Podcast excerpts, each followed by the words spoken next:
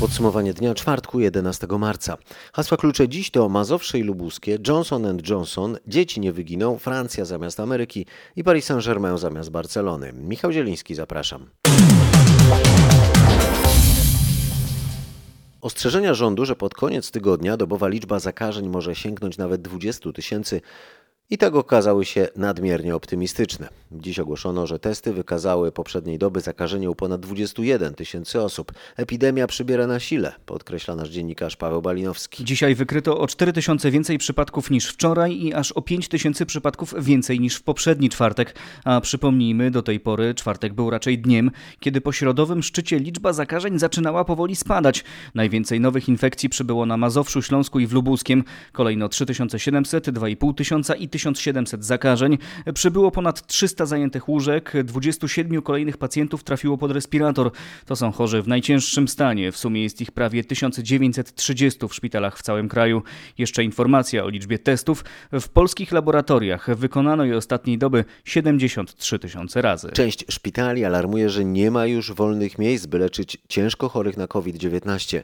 Jedną z takich placówek jest klinika anestezjologii i intensywnej terapii Centralnego Szpitala Klinicznego MSWiA w Warszawie. Nasz dziennikarz Tomasz Staniszewski zapytał szefa kliniki Konstantego Szudrzyńskiego, co jego zdaniem jest powodem tak szybkiego wzrostu liczby zakażeń. Myślę, że tutaj się złożyły dwie, dwa czynniki, które spowodowały taki rozwój sytuacji. Po pierwsze, no, doszedł do nas ten wariant brytyjski, zwany również wariantem Skent, czyli taki wirus, który jest znacznie bardziej zakaźny, czyli mniej wirusa wystarczy, żeby się zakazić.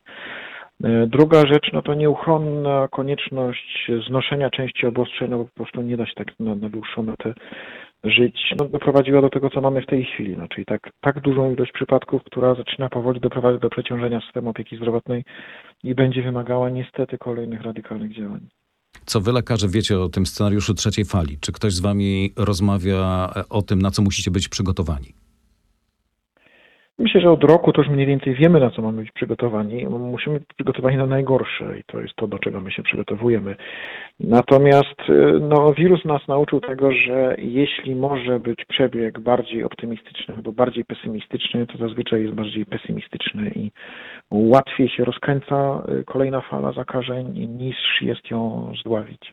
Rozumiem, że takiego obłożenia jak w tej chwili, takiej liczby ciężkich stanów pan u siebie nie miał od jesieni zeszłego roku. No i ja na tym oddziale nie pracuję już tak długo, natomiast rzeczywiście od, od tej drugiej fali, czyli głównie przełomu listopada i grudnia, kiedy sytuacja była bardzo ciężka, to tak dużej ilości przypadków nie było. To widzimy również w szpitalu na Stadionie Narodowym, gdzie w tej chwili jest około 220 pacjentów. To jest też bezprecedensowa w historii tego szpitala sytuacja, a szpital ten funkcjonuje od przełomu października i listopada. Więc rzeczywiście to obciążenie dla systemu jest gigantyczne.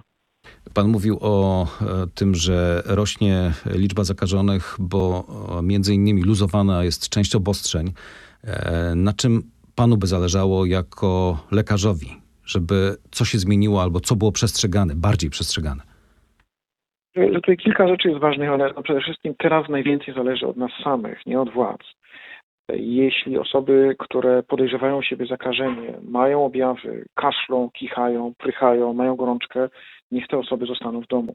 Wszyscy pozostali powinni się stosować do tych zasad dystansu społecznego i noszenia maseczek, bo przestało być zabawnie. Jest naprawdę bardzo duże obciążenie e, i no niestety za tym też idzie duża ilość stanów ciężkich i bardzo ciężkich, takich zagrażających życiu.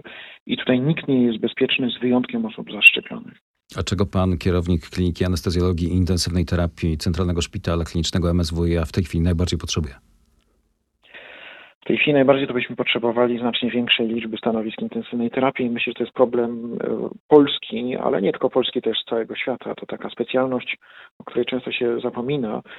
Natomiast ona w takich kryzysowych momentach okazuje się być wąskim gardłem całego systemu. Jesteśmy w stanie położyć gdzieś pacjentów z zapaleniem płuc, ale pacjentów wymagających respiratora nie da się położyć już gdzieś. Oni muszą być położeni w miejscu, dostęp ma personel, który ma odpowiednie kwalifikacje, żeby się nimi zająć. I z tym mamy ogromny problem. W związku z tym szybkim przyrostem zakażeń rząd podjął decyzję o zaostrzeniu rygorów w dwóch kolejnych województwach. Minister zdrowia Adam Niedzielski ogłosił, że tym razem nie zapowiada zmian z tygodniowym wyprzedzeniem. Te zmiany mają wejść w życie od poniedziałku. Podjęliśmy decyzję o wprowadzeniu analogicznych rozwiązań e, jak w województwie warmińsko-mazurskim i pomorskim od soboty, e, właśnie w tych województwach, czyli w województwie mazowieckim i w województwie lubuskim. Co to oznacza? Oznacza to, że zamknięte będą w tych województwach hotele, e, ograniczymy działalność galerii handlowych, zamknięte zostaną kina, teatry, inne miejsca e, kultury, to między innymi galerie sztuki. e, za- Zamkniemy również te miejsca, które do tej pory były dopuszczone jako miejsca, w których można było prowadzić aktywność fizyczną. Tu chodzi o obiekty sportowe, baseny, sauny e, i inne, e, tak jak powiedziałem, obiekty e, sportowe. E, Jeżeli chodzi o naukę, to nauczanie będzie e, odbywało się w klasach 1-3 w tym trybie, który też wprowadziliśmy, czy wprowadzamy od najbliższego poniedziałku w warmińsko-mazurskim i w pomorskim, czyli w trybie hybrydowym. Te regulacje, które przyjęliśmy, będą obowiązywały e, do 28 marca. Przy czym, tak jak powiedziałem, od najbliższej soboty będzie to w pomorskim, ale w przypadku województwa mazowieckiego i województwa lubuskiego te regulacje zaczną obowiązywać od poniedziałku, tak żeby dać czas na przygotowanie się do wprowadzenia e, obostrzeń. Co dalej? Obostrzenia ogólnokrajowe, a nie regionalne nie są wcale wykluczone. Rząd rozważa wprowadzenie nowych zakazów znów w całym kraju. Przyznał to minister zdrowia, kiedy ogłaszał, że od poniedziałku galerie, kina, teatry, baseny będą zamknięte na Mazowszu i w Lubuskiem. Tam też dzieci z klasy 1 do 3 przejdą na, na nauczanie hybrydowe. Mariusz Piekarski o tym, kiedy byłby możliwy taki ogólnopolski wieczór. Minister lockdown. Niedzielski nie podał daty, nawet przybliżonej, ale ze słów Adama Niedzielskiego można wywnioskować, że teraz obostrzenia na Mazowszu i w Lubuskim to już jest ostatnia regionalna decyzja, że następne będą już tylko ogólnokrajowe, bo chodzi o to, by szczyt tej fali był jak najszybciej, by liczbę zakażeń i hospitalizacji wyhamować przed świętami, czyli przed początkiem kwietnia. Im mamy bardziej zaawansowaną e, fazę pandemii, tym bardziej wchodzimy e, w rozwiązania ogólnopolskie. A faza pandemii jest coraz bardziej zaawansowana, to jest wzrost o 30% tydzień do tygodnia. Materializuje się e, czarny scenariusz. Tak ocenia minister Niedzielski, dlatego wykluczył wprowadzenie zakazów jeszcze bardziej lokalnie, czyli na poziomie powiatów. Warszawa, Mariusz Piekarski. A w Grodzisku Mazowieckim, gdy skończy się niedziela i skończy się lokalny lockdown, zacznie się ten lockdown wojewódzki. Władze Grodziska, nie czekając na decyzję rządu, zamknęły hale sportowe, baseny, kino i biblioteki. Yy, Nasz reporter Michał Dobrowicz pojechał do Grodziska Mazowieckiego i rozmawiał z Z jednej mieszkańcami. strony mieszkańcy przyznają, że faktycznie znają coraz więcej osób, które w ostatnich dniach zachorowały na COVID-19. Z drugiej te dodatkowe obostrzenia tylko tutaj są dla nich uciążliwe. troszeczkę gorzej jednak, tak? bo jest i pracy troszeczkę mniej, także liczy się też z finansami. Przede wszystkim jest strach taki, no bo jednak tych ludzi naokoło znajomych słyszy się, że są w szpitalach. Grodzisk wyjątkowo, ale wie pan co, jest masa ludzi, którzy tu przyjeżdżają do pracy i ludzie się mijają i tu jest strasznie duże skupisko. Jest jeszcze jedno zjawisko, które pokazuje skalę problemu. Widziałem długą kolejkę, ponad 20 samochodów, a w nich mieszkańcy Grodziska czekający na wjazd do punktu testów drive-thru w kierunku koronawirusa. Akurat mam małe dziecko, więc mało wychodzę z domu, więc dla mnie osobiście nie jest to uciążliwe, ale na przykład dla rodziny, która lubi pływać na basenie, to zamknięcie basenu już jest uciążliwe. E, się bardzo cieszyli e, z tego, że otworzyli basen, już jest zamknięty. Myśli pani, że to jest uzasadniona decyzja? Liczę na to, że tak. Przyzwyczajamy się do tego już od dłuższego czasu, także uważam, że jeżeli jest taka potrzeba, to ten lockdown jest y, potrzebny po prostu. No. Ale tylko tutaj, bo dookoła na Mazowszu otwarte są kina, a tutaj nie. Trochę tych obostrzeń powinniśmy y, przestrzegać bardziej. No, to jest w interesie nas wszystkich. Rozpoczęła się dziś rejestracja osób w wieku od 65 do 69 lat na szczepienie. Potrwa do soboty. A 72-letni prezes PiS został zaszczepiony pierwszą dawką 8 marca. Jarosław Kaczyński zaszczepił się przeciwko COVID-19 zgodnie z harmonogramem szczepień, ogłosił wicerzecznik Prawa i Sprawiedliwości Radosław Fogiel. Tak jak wiele osób z jego rocznika, pan prezes zgłosił się na szczepienie zgodnie z e, harmonogramem. Jest już kilka dni po przyjęciu pierwszej dawki szczepienia. Czuję się bardzo dobrze. Wszystko jest bez najmniejszego problemu. Unijne władze dały zielone światło dla szczepionki Johnson Johnson na unijnym rynku. To już czwarta szczepionka dopuszczona do użytku w Unii. Nasza brukselska korespondentka Katarzyna Szymańska-Borginą powie więcej o tym preparacie. Jest to szczepionka jednodawkowa i łatwa w przechowywaniu. Można ją trzymać w zwykłej lodówce. Skuteczność tego preparatu wynosi 67%. W związku z tym, że wystarczy tylko jedno ukłucie, Unia Europejska wiązała z nią wielkie nadzieje na przyspieszenie tempa szczepień, ale firma już nieoficjalnie zapowiedziała, że mogą pojawić się problemy z dostarczeniem 55 milionów dawek preparatu w drugim kwartale. Unia Europejska zamówiła 200 milionów dawek z możliwością dokupienia kolejnych 200 milionów. Niedawno w podsumowaniu dnia obchodziliśmy rocznicę stwierdzenia w Polsce pierwszego przypadku zakażenia koronawirusem. Dziś rocznica ogłoszenia pierwszych obostrzeń. 11 marca na konferencji prasowej wystąpił premier i sześciu ministrów, w tym szef resortu zdrowia Łukasz Szumowski, który podobnie jak pozostali uczestnicy nie miał maseczki, bo wówczas jeszcze przekonywał, że ta nic nie daje, co najwyżej, jak mówił, może zwiększyć ryzyko zakażenia. Szanowni Państwo, drodzy rodacy, jesteśmy w stanie mm, bardzo szczególnym, bardzo specjalnym. E, Niektóre państwa, niektóre regiony po prostu się zamykają. Jest takie pojęcie e, shutdown. Premier Mateusz Morawiecki później stosował już określenie lockdown. Rząd zaapelował wtedy o wprowadzenie pracy zdalnej, zapowiedział zamknięcie teatrów, kin, muzeów, a także uczelni i szkół. Powinniśmy się wystrzegać dużych skupisk ludzkich. Takimi skupiskami ludzkimi są również placówki oświatowe. Dlatego na spotkaniu Rządowego Zespołu Zarządzania Kryzysowego podjęliśmy decyzję o zamknięciu placówek oświatowych, wszystkich placówek oświatowych, a także szkół wyższych na e, dwa tygodnie od poniedziałku, ale już od jutra, e, za chwilę szczegóły wyjaśni pan e, minister Piątkowski, już od, od jutra te placówki będą niedostępne dla procesu edukacyjnego. I trzeba myć ręce. To jest urocze. Polacy zaczną myć ręce. Nie ma tego złego, co by na dobre nie wyszło. Dziwnie mi się wydaje, że zadziała syndrom polski, który polega na Że tym, nie, że, nie myć. że jesteśmy wspaniali w sytuacjach zagrożenia. W momencie, kiedy przechodzą, wracamy do swoich starych A, zabaw. czyli teraz będziemy myć ręce, ale później o, nie, z wodą. Moje już są wymyte. Co mamy robić? Po pierwsze, posyłać dzieci do szkół, czy nie posyłać? E, Jeżeli chcemy, żeby się czegoś nauczyły, chyba tak. Czyli zasadniczo jednak posyłać. Nie grozi nam to, że wyginą nam na dużej przerwie. E, Najzabawniejsze, że do dziewiątego roku życia w skali światowej e, przebiegów ciężkich nie ma. Do 40 0,2% ryzyko ciężkiego przebiegu. y, Zgon niekoniecznie. Dopiero zaczyna się problem dla osób y, w moim wieku. Radził ekspert Włodzimierz Gut rok temu w rozmowie z Robertem Mazurkiem. Tamte pierwsze działania polskiego rządu są oceniane dobrze w kraju i za granicą. Potem było już gorzej. E, Wybory, kampania. Premier przekonywał wtedy, że epidemii nie ma już się co bać. Wielu ekspertów uważa, że nasz kraj nie był odpowiednio przygotowany na drugą falę pandemii. A teraz w podsumowaniu dnia temat, y, którym media żyły przez długi czas, ale potem sprawa przycichła. Chodzi o wyłudzanie nieruchomości. Przy okazji relacji o tej sprawie w Warszawie słyszeliśmy, że podobny proceder ma miejsce w Krakowie, Poznaniu czy Łodzi. I wiele z tego nie wynikało, a w Łodzi na przykład w ciągu ostatnich pięciu lat do prokuratury wpłynęły zawiadomienia dotyczące ponad 130 nieruchomości wartych 130 milionów.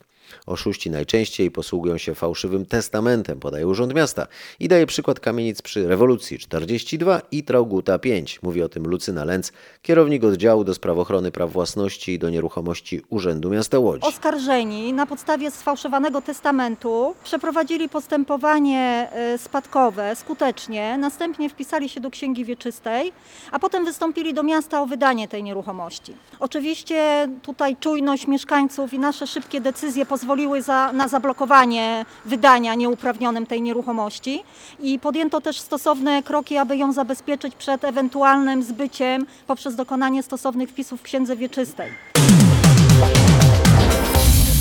Chcemy ożywić polsko-francuską współpracę gospodarczą, w tym na szczeblu unijnym. Tak można streścić specjalny komunikat wydany przez francuskiego ministra gospodarki Bruno Le Maire po spotkaniu w Paryżu z wicepremierem Jarosławem Gowinem.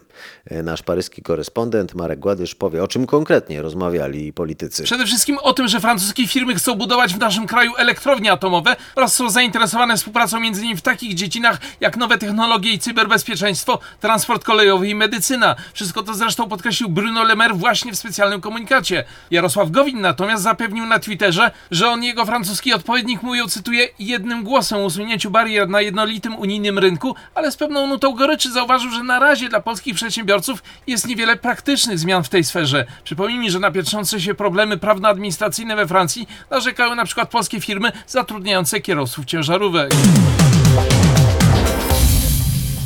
Teraz w podsumowaniu dnia o europejskiej piłce. Paris Saint-Germain i Liverpool to kolejne drużyny, które zagrają w ćwierćfinale Ligi Mistrzów. Odpadły RB Lipsk i Barcelona. Wielkiego powrotu Barsy nie było, relacjonował po wczorajszym meczu e, Patryk Serwański. Dzień dobry, ale kibice Dumy Katalonii mogą pytać po tym meczu, co by było gdyby. W 45 minucie rzut karny dla Barcelony, ale uderzenie Messiego broni na was.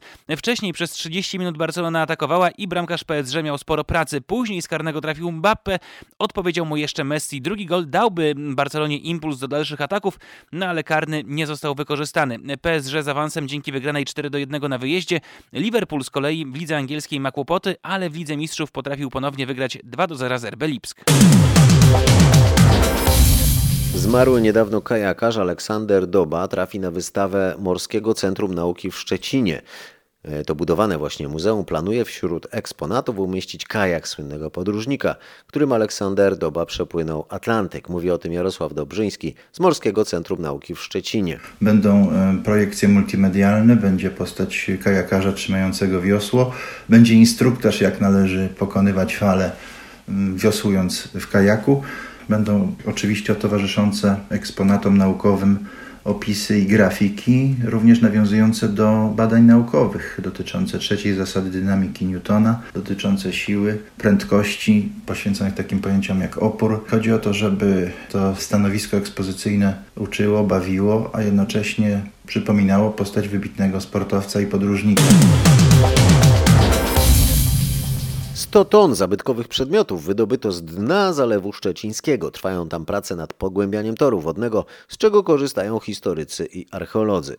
Aneta Łuczkowska oglądała sześć tych przedmiotów razem z dyrektorem Muzeum Oręża Aleksandrem Ostaszem. Dzisiaj do nas trafiły dwa eksponaty militarne, które zostały wydobyte podczas tych prac. Jednym z nich jest ta beczka, to tak zwany fumator.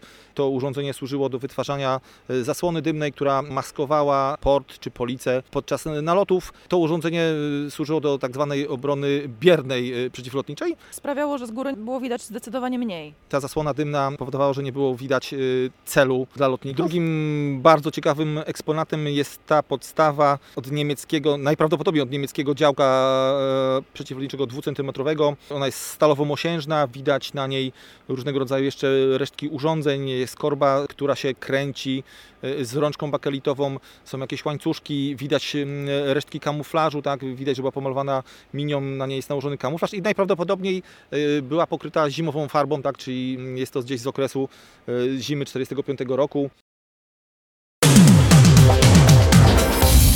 W podsumowaniu dnia wracam teraz do polskiego pomysłu trzeciego sygnału dla karetek i wozów strażackich. Dziś więcej o tym ważnym i ciekawym pomyśle opowie nasz reporter Marek Wiosło. Każdy pojazd uprzywilejowany jak pojazd pogotowia czy straży pożarnej ma dwa sygnały, dźwiękowy i świetlny. Ten trzeci sygnał to specjalny komunikat tekstowo-dźwiękowy nadawany wprost do samochodu.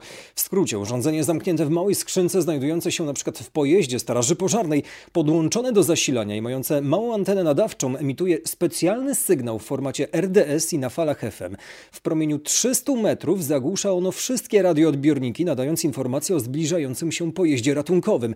Ponadto na wyświetlaczu radia pojawia się także informacja tekstowa. Takie urządzenie zaprojektowali polscy instruktorzy. Jak mówią, to dlatego, że bardzo często kierowcy, szczególnie na zatłoczonych drogach, nie są w stanie z odpowiednim wyprzedzeniem zobaczyć lub usłyszeć nadjeżdżającego pojazdu. Mówi Piotr Rak z firmy CDVI, która stworzyła prototyp takiego urządzenia. E, On tak naprawdę w, w, tryb, w momencie, kiedy został uruchomiony w wozie, w pojeździe uprzywilejowanym, on w trybie ciągłym na- nadaje komunikat zapętlony e, w pętli e, na wszystkich częstotliwościach, wyświetlając też informacje e, w formie alarmu, wykorzystując właśnie RDS. Przerywa audycje radiowe na dowolnej stacji radiowej. skokach przerwa. Wszystkich kierujących zbliża się pojazd Straży Pożarnej. Proszę umożliwić przejazd. Krzysztof Urbaniak, byle do piątku.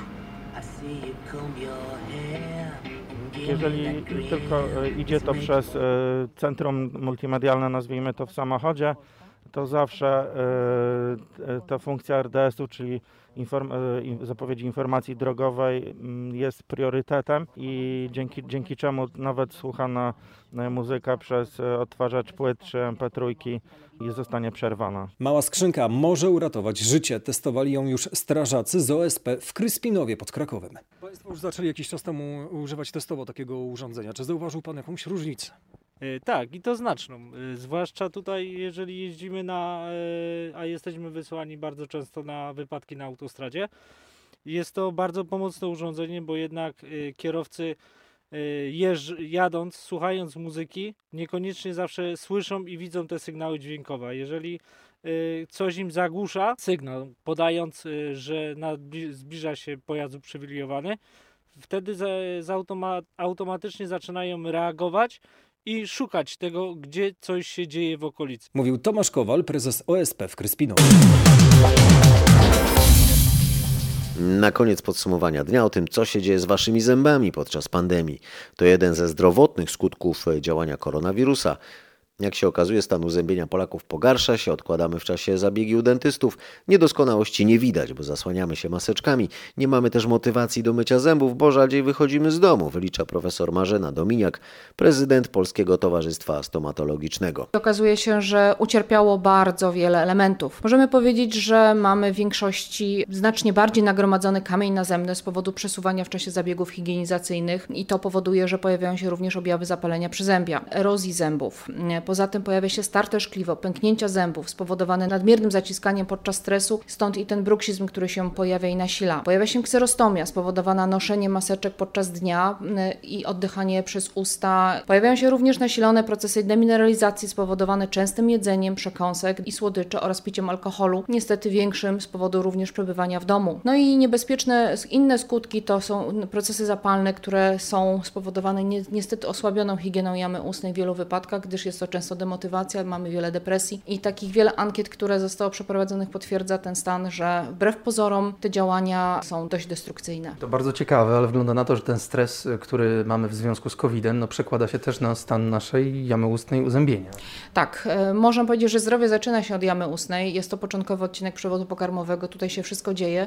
Natomiast tych punktów spustowych jest tutaj bardzo dużo, bo jesteśmy w stanie to zobaczyć e, właśnie i na mięśniach, i na błonach śluzowych. E, Wzrosła bardzo wysoka częstość występowania procesów nowotworowych. To znaczy, może nie w ten sposób, że wzrosła, ale są rzadziej wykrywane, stąd stopień zaawansowania tych procesów i zgłaszanych pacjentów jest zdecydowanie większy. I to powoduje, że pojawia się wzrost śmiertelności pacjentów. I robiąc taką analizę, którą przeprowadziliśmy na potrzeby Polskiego Towarzystwa Stomatologicznego, wzrost śmiertelności podaje się średnio, że z powodu COVID-u w trakcie ostatniej pandemii jest wyższy odsetek śmiertelności. Natomiast się okazuje, że w wielu wypadkach nie powodem jest COVID, a właśnie chociażby nowotwory y, głowy i szyi. Jak my sobie szkodzimy y, tym, że no, przez ten stres i tak dalej mniej dbamy o zęby? To jest na przykład zaciskanie zębów. Jeżeli zaciskamy zęby, pojawiają się chociażby pęknięcia, erozje, pojawiają się bóle ze strony stawu skroniowo-żuchwowego. Pojawia się to na różnych płaszczyznach. Płaszczyzna okluzyjna, czyli zęby, dziąsła i w ten sposób. Druga strona, staw skroniowo-żuchwowy, bóle głowy, stres, napięcie. Napięcia mięśni obwodowych przekładają się z kolei na stawach i to w drugą stronę się e, pojawia. Depresja, zmiany e, psychologiczne. Udowodniono ostatnio, że bruksizm nie jest e, schorzeniem miejscowym o przyczynach stomatologicznych, tylko ośrodkowym, czyli i stres, i ciągłe napięcie będzie powodowało, że częściej zaciskamy. Z tego tytułu pojawiają się wiele innych zmian. Ja zapytam jeszcze, bruksizm to jest to zaciskanie szczęki właśnie, tak? Ale słyszałem, że też coraz więcej osób przez pandemię